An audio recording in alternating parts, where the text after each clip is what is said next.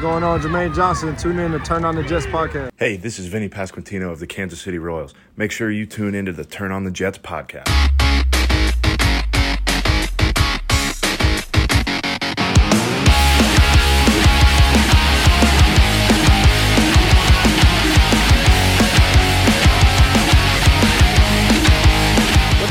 Everybody. Welcome back to the Turn the Jets podcast. I'm your host, Will Parkinson at WillPaul11 on Twitter, Instagram, and TikTok. Another episode. I think I'm. I think we're approaching the episodes in the 200s or 300s at this point of uh, of times I've been hosting this podcast, and um, I can't believe I'm saying how excited I am for a one in three Jets team to visit a one in three Broncos team.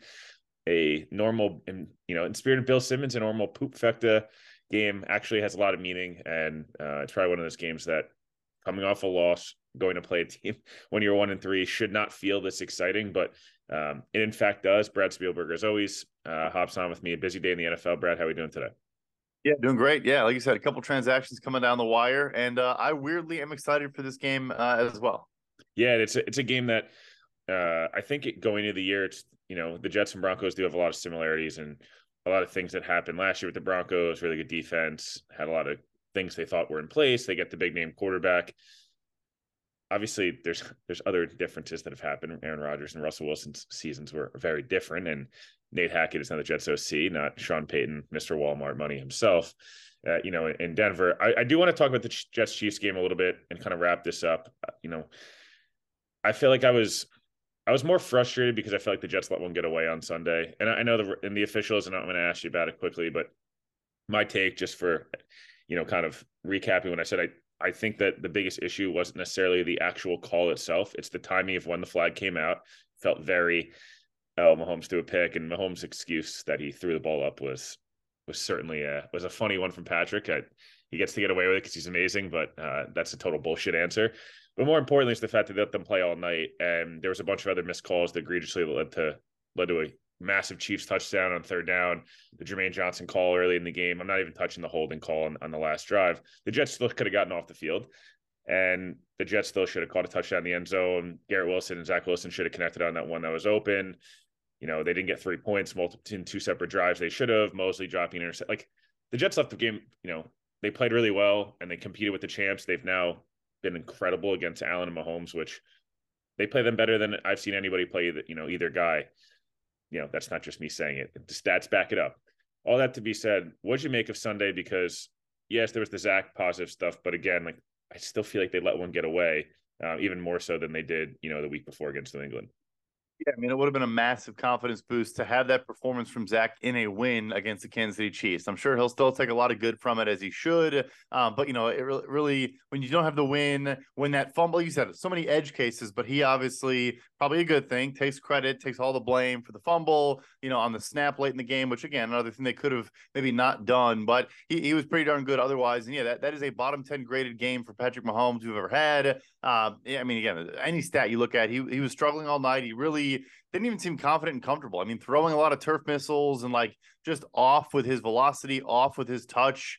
Um, and I think it was because he was, you know, under a barrage of pressure at times. Uh, and, and, also just, you know, you look at a lot of the coverage snaps in all 22 and, guys were just blanketed. I mean, the secondary was really just not letting anyone create separation against them. Um, I mean, Quincy Williams was awesome. CJ Mosley, like you said, had the dropped interception, but played well, limiting stuff over the middle yeah, it was a tough one. They really could have won that game, and and that would have been, um, like you said. I mean, you, you, basically, if you can do that to Josh Allen and Patrick Mahomes, and then Zach Wilson can start to play some quarterback, it, optimism would be at an all time high. Uh, after it may have been an all time low, you know, a week ago. it's almost like me and you picked the Jets to win the division for a good reason. Um, you know, before obviously Rodgers got hurt.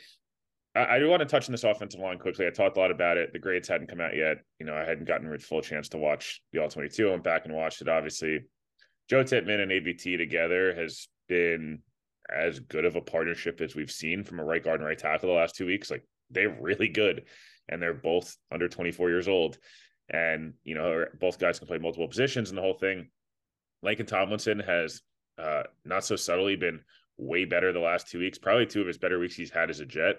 And I don't think that is and not a consequence that because he's playing next to Mekhi Becton, who's kind of they kind of like this this whole line playing together multiple weeks, and there's a lot of high ceiling guys on this offensive line. And the fact that they're getting weeks together is is actually pretty impressive. I still think center is a huge weak spot for them. Um, it just seems like when bad plays happen, it always is the same guy that's kind of scrambling to go get his guy, uh, pick his guy up off of the running back or the quarterback. But uh, what do you make of this offensive line? I know again, I don't want to touch too much on Zach because it's a lot of like it was one week. We got to see it again. He did play well in structure, but it had a lot to do with the fact that the O line, Zach felt comfortable back there, and you could tell um, he was hitting his three, five, and seven step drops, planning, and the ball's out. This is going to be fascinating because I, I, don't think you can take Joe Tippmann off the field when Duane Brown does come back. So, do you move him to center? And then I think the, the annoying thing there is do you not want a rookie center with Zach Wilson? Is he dealing with enough already? Yes, McGovern has not been very good, but you know, pre-snap and, and calling out protections and things like that, you'd have to imagine he probably is a benefit um, you know, to a degree in that area. So, um, and then if you don't move Tippmann to center, okay, does does Becton come out of the lineup because you're not taking AVT off the field, obviously? So, would it then be Duane Brown left tackle, AVT right tackle, Tippmann right guard? I don't really see how you do that either. So, maybe he should start taking snaps under center uh, and, and, figuring that out because I, I, just don't see how you take Tippmann off the field.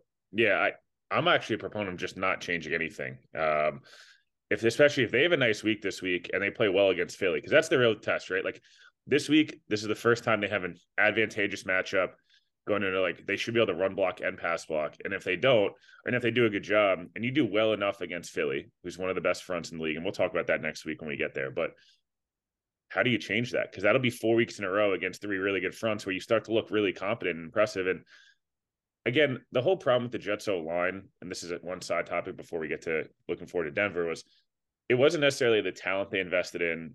It was a lot of guys though that felt like they can play a lot of positions, but can they play one really well? Was a one issue, and then two is either guys that were on the older side of their career or injury prone, right? Like that was kind of the issue with, you know, you look at a uh, Duane Brown, Duane Brown's got a border. He's a hall, not he's a Hall of Famer, but he's a Hall of very good player, right? For his career, multiple yeah. time All Pro and durable and all that stuff. And his body eventually might have broken down, and it did last year and then this year. Um, and Mekhi Becton, whose ceiling is a top five left tackle, but we hadn't seen him play in two and a half years, three years. Um, that's a kind of where it came back. Is Laken Laken Tomlinson's been very up and down his whole career, and like you're kind of recounting on the good. So that's kind of where I think the frustration was. It wasn't the investment in the O line; it was who they invested in. Um, but again, as you said, like this group should still be pretty, even if they're a league average group the rest of the year. And if Zach Wilson's the 23rd best quarterback in football, not the 39th, like it could still make the playoffs based on, you know, how the schedule opens up because there's a really soft window starting from Sunday all the way through the week uh, 12 or 13, I believe. Yeah, no, it's it, it really was like we talked about. I mean, that's one of the weaknesses we're pointing to, and if that becomes not a strength, or I mean, uh, frankly, I think a league average offensive line is a strength, uh, and I think a lot of teams across the league would be happy with a league average offensive line. And then, yeah, then you have depth. Um, you know, Duane Brown comes back, say, okay, you're you're our backup left tackle. I don't know about swing tackle at this point in his career, but um, but maybe, uh, uh yeah, I probably wouldn't count on it, but uh, but yeah, and it's just another you know thing to have in your holster to rely to be able to rely on in the back end if something does happen to Becton or, or Tucker or whatever. So yeah, I, I, agree with you. And, and, the schedule does open up, and obviously that starts this Sunday. I guess, like you said, we want to see like a very good performance, like them winning, you know, at the line of scrimmage, pretty much on every rep in this game, um, to really take that step forward. But look, Kansas City's front is playing good football. George Karlaftis is a better player than he was as a rookie last year. We all know Chris Jones. Like that was that wasn't like they were going up against you know a weak front. Uh, it, it, Steve Spagnuolo is going to throw a lot at you, um, and, and they handled it pretty well. How would you how would you grade Nate Hackett's performance Sunday, and how good does he have to be again Sunday for the Jets to kind of take care of business? Because I'm not sure, other than a couple of times where I felt like got a little cute not running the football. Um, I know Zach was doing well, so it was kind of hard to go away from it, and they were down early. But again, I thought like they opened up some really nice holes on the right side, as we talked about every single week. Uh, they always run well to the right side. I felt like he was pretty damn good. He got quite literally every single person that all of Jets Twitter's been clamoring for involved. Xavier Gipson was involved. Mecole Hardman played a little bit, although he didn't get the ball and, and whatever. But you know, it was Breece Hall got more carries than Dalvin Cook, and Jeremy Ruckert played, and they threw the ball to Conklin, and Garrett Wilson got a thousand targets. Like it's kind of hard to have anything bad really to say about you know Hackett's game plan. Even the drives that they didn't have score on, like they didn't, they weren't really three and out other than the first two drives of the game.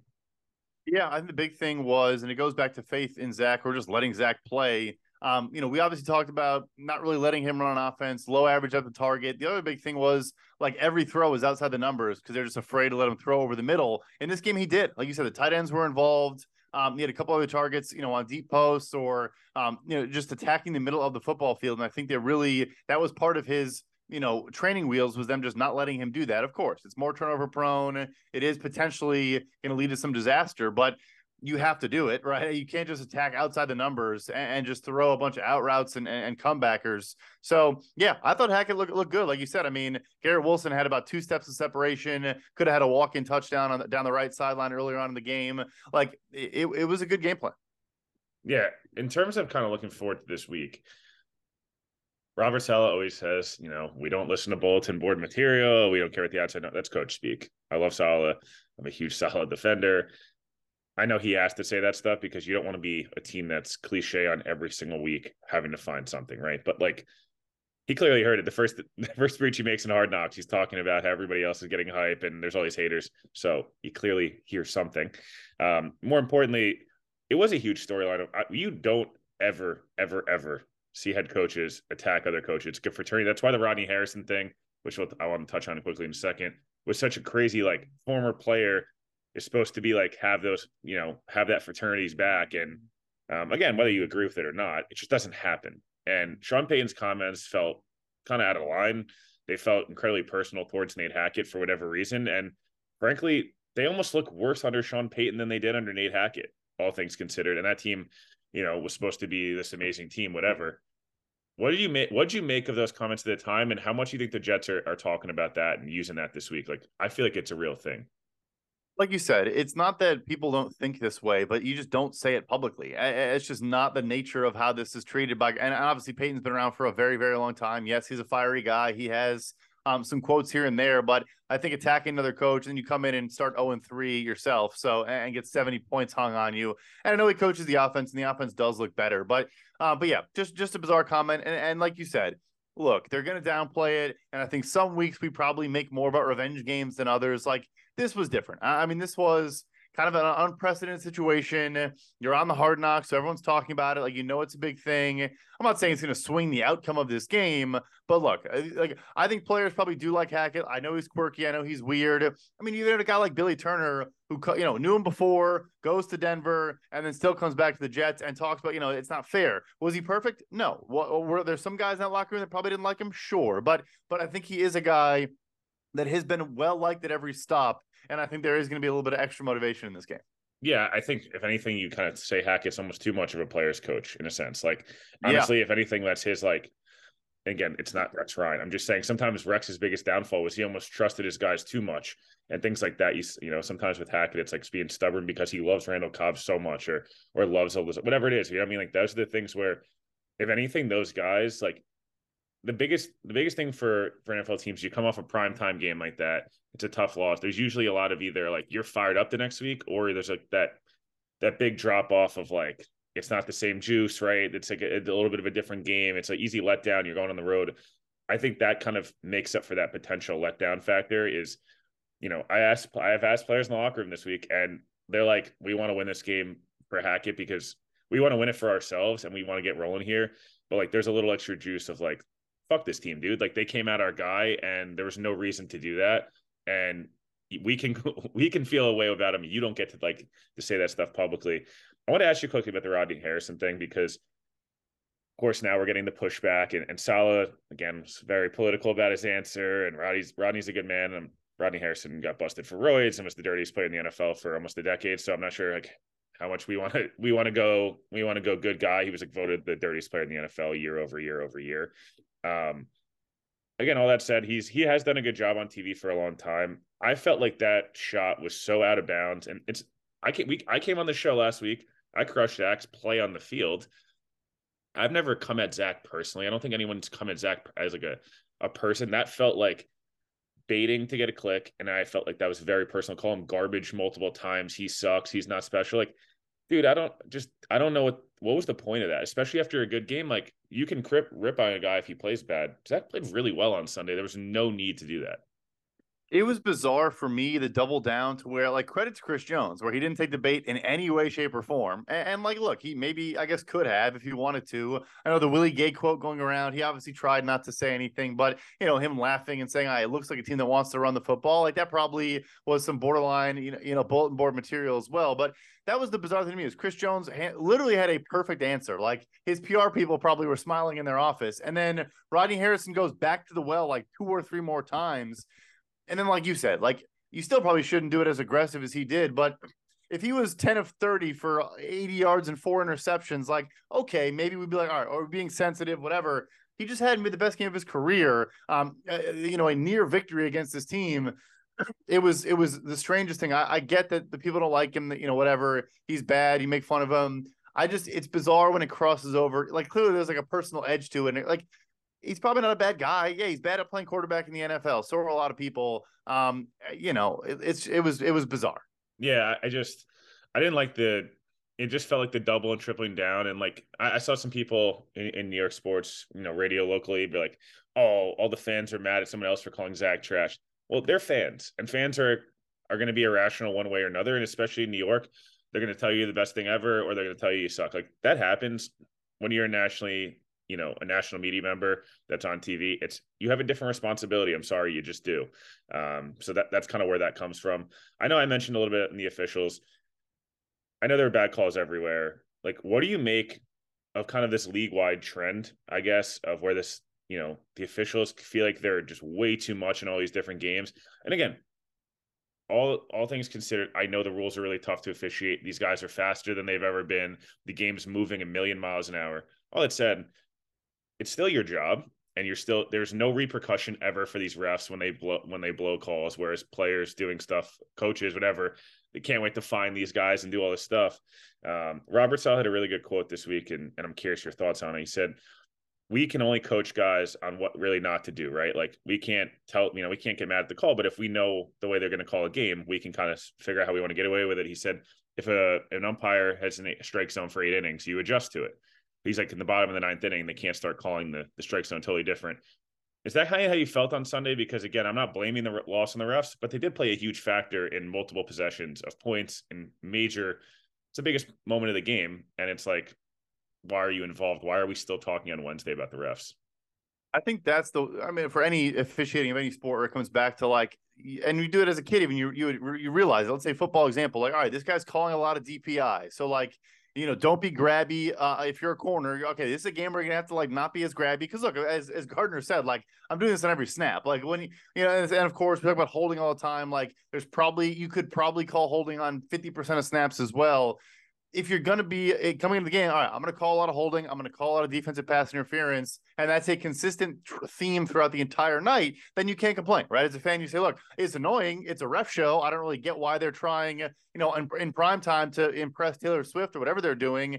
And also, they were they were off on Monday night too. The first half of the Giants Seahawks game, there was a flag on every single play. So, and and several of them were bad calls in both directions. So that is the big thing is like just be consistent. Yeah, I do think in the first half, that particularly the first Jets scoring drive, obviously the the horse collar was kind of a close call. But I mean, again, I, I could see it being called, you know, because it was borderline. Um, but it, it, like you said, it was just like the ebbs and flows of the game and the ebbs and flows of when they chose to make their appearance felt were so annoying and off and and, and game altering in a way that was just not necessary I, I, do. I don't love the you know. Like sometimes in the conversation. Look at the Super Bowl with James Bradberry again. Uh, you know, against Juju Smith-Schuster. Like, oh, you can't call that in that moment. Look, like you, I, I get the argument. I totally do. You're a podcast listener, and this is a podcast ad. Reach great listeners like yourself with podcast advertising from Libsyn Ads. Choose from hundreds of top podcasts offering host endorsements, or run a reproduced ad like this one across thousands of shows to reach your target audience with Libsyn Ads. Go to libsynads.com now. That's L I B S Y N ads.com. The sauce one, like you said, though, the, the flag coming out super, super, super late. It felt like a, a guy, it felt like LeBron goes up for a layup, any game situation, and they wait to see if he misses or makes it to call a foul. That's what it felt like. I hear you. I hear you. Right. Where the, the ball falls incomplete, you know, that type of stuff. Like, does, does it potentially change the situation there? Yeah. Look, it, it's fair. It was not a well officiated game. Like I said, I do think there were a couple that went the Jets' way too, but it, it, obviously there were plenty that did not go in their favor. I just found it comical that the Chiefs and Trey Smith both posted a video of the Pacheco touchdown run and highlighted him. Great pancake block on the smallest player in the Jets roster, and Jordan Whitehead. Right behind him is Jamien Sherwood getting Kurt Angle ankle locked uh, and t- you know t- taken for a ride, and it was like probably wouldn't have posted that. Um, I'm sure today the NFL always comes out on Wednesdays with their missed calls. We'll see a few. Um, yeah, the horse collar live. I understand it probably was a board like Right. I don't call it, but live like it really looked like you're dragging your running back behind, you know, down like that, whatever. Um, you obviously diehard Bears fan. You watched this Broncos team last week, and obviously whatever happened happened in the second half of that game. I'm more I'm more curious. You've now seen them live, obviously. What not live, whatever. You got to see them in a full over a full game and like coming off a historically bad loss. Justin Fields only in completion in the first half, who is not an accurate passer, was uh was whatever a spiker, whatever, like a fake helmet, whatever the helmet at the end. How bad is this Broncos defense? Like, is it just Miami abused them, or are they just truly awful? Horrendous. They, they are horrendous, horrendous. It's the it's probably the worst pass rush in the NFL. Obviously, they they weigh or they cut Randy Gregory today. So not that he's been incredible, but he actually did have three pressures in in this Bears game. Um, but yeah, they're bottom five person pressure rate, bottom five in pass rush win rate. I think coming into that game they were dead last in both of those and and, and did okay. But but like you said, I mean Justin Fields had a flawless first half. He had uh, eight completions on throws, 10 plus yards downfield. He'd had seven such throws the entire season to that point. Um, he threw three touchdown passes. He had three touchdown passes the whole season, and he had 231 passing yards. He had not had a game with with, with 230 passing yards at all. Uh, he did it in the first half. I mean, this is a horrific, horrific defense. They have our Damarri Mathis is our lowest graded corner in the entire NFL. And like we talk about grades and stuff, look, is the difference between the 95th and 98th maybe correct? Maybe not. Directionally, they're pretty accurate. Like the guy's bad. Like I think you know. So um, like it's it's a secondary you can attack. Justin Simmons did not play in that game. I don't know about his status, but no, it's not a fluke. It wasn't Miami. This defense is horrendous. I guess to follow that up, then, what are your expectations from this Jets offense? Like, what do they need to do to not only put up 20 and, and look the way they did? Like, this just team went in Denver last year and frankly was rolling early on. They lose AVT and Breece, and they kind of held on for dear life a little bit. Zach was very bad last year against Denver in terms of operating in the pocket, had that weird, like, almost self fumbled them early on in the game. There's a bunch of stuff that happened, but they got out of there, and I never felt like they were going to lose that game. Obviously, they, I think they moved to five and two at that point. It was like, you know, you felt you felt really good about the rest of the year, even though they lost their two best offensive players at that time. I guess what do they need to do on Sunday? I feel like this is a game where like the first drive, I'm punching Denver in the mouth 10 straight times on runs and just trying to literally and it's not against Zach. It's nothing to do with that, but like running off the right side with Breece, who's now off a pitch count per Saleh, I guess, um, as we're recording this. Like I would just give Breece three, four carries in a row and just be like, dude, let's just go score right now and like set a tone. And then you can kind of, you kind of, it's hard to come back from when you get punched in the face in an NFL game by the run early on. It's like everything opens up. Yeah, I think the one big thing I'll be monitoring here is I, I do think Wilson, a lot of his success, not a lot of his success, but you know, with Steve Spagnuolo playing a lot of man coverage, we had a lot of corners and trail technique, and I think it opened up the ability to throw a lot of back shoulder balls because obviously Zach just knew well, I'll put it where my receiver can get it, and the DB is not even tur- turning his head around. The, the, the, Broncos and Vance Joseph are just going to sit in soft zone, so it's going to be a different game and Zach is going to have to approach this differently than he did, you know, against a, a heavy man coverage uh, opponent in Kansas City. But I think the big thing here again is like getting those tertiary players involved. Like Garrett Wilson's going to get a lot of Pat Surtain. He's been trailing receivers this year. Look, he wasn't good against DJ Moore. He's really not having a, a year up to his standard, but he still is Patrick Surtain. So. I think you're going to need to see like you know a couple big plays from your Lazards. You mentioned you know the younger guys. Gipson obviously showing his speed. Mecole Hardman maybe a little bit. Like but I also think a lot of that motion up front and, and doing a lot of things to move the pocket, and not even just in the passing game, but like get ahead of steam on a lot of these runs too. Don't ask your guys to displace, just like use the, the momentum of this offense to just because I re- you really can uh, with a head of steam just run it off the edge and, and off tackle against this team. Like they have nothing at edge defender, um, and, and so I think you could just like right out of the gate spring a big one from Breece. Like forget ten runs, break a sixty yarder off with Breece uh, and go from there. yeah, there's there's a you know you see it all the time when they run off when they run off that outside zone or they run power off the right side, like Tippmann and AVT working in like a duo block up to the linebacker, and then you have Ruckert kind of take a guy out or, or Compton, whoever it may be. Like there's going to be holes there. The Jets have to establish the run early on. And like, if you play a bad team, again, the Jets are one and three too. So I'm not going to sit here and pretend like right now they're not considered a bad team record wise. But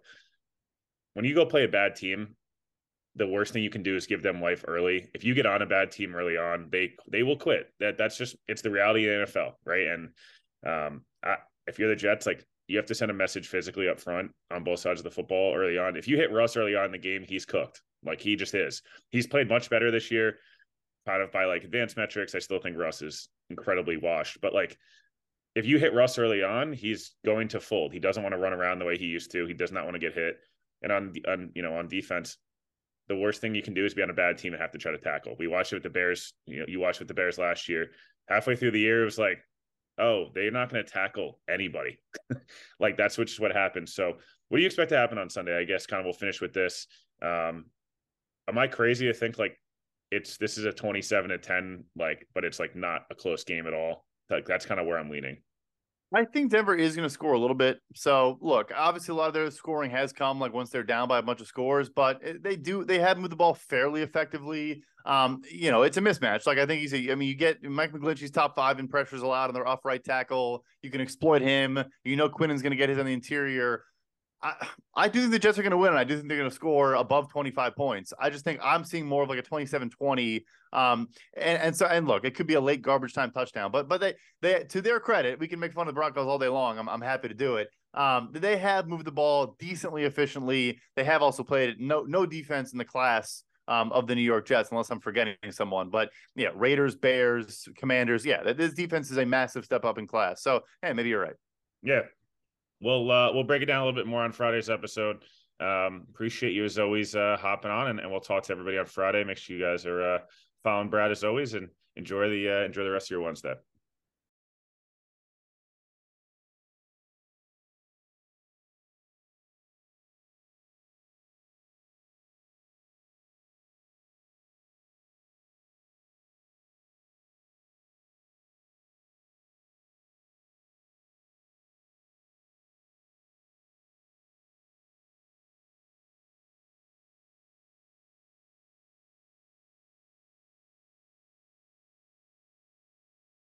Justin Fields' fault. I, I, watched the film, and then and now we look. Ignore my opinion. We've now seen like seven different former quarterbacks, like Kyle Sloter, uh, Kurt Warner, uh, JT O'Sullivan. Obviously, like he was not the problem in that game. He actually threw an absolute pearl to DJ Moore. He dropped it, and I think that was they were going to lose regardless. But to me, that was kind of the, the flipping switch of this game's going to get out of hand in a hurry once he dropped that ball. So, but all that said, yeah, I'm all the way in. I, I watch Caleb Williams, Drake Maye, and JJ McCarthy tape every single morning on Sunday mornings before the games kick off.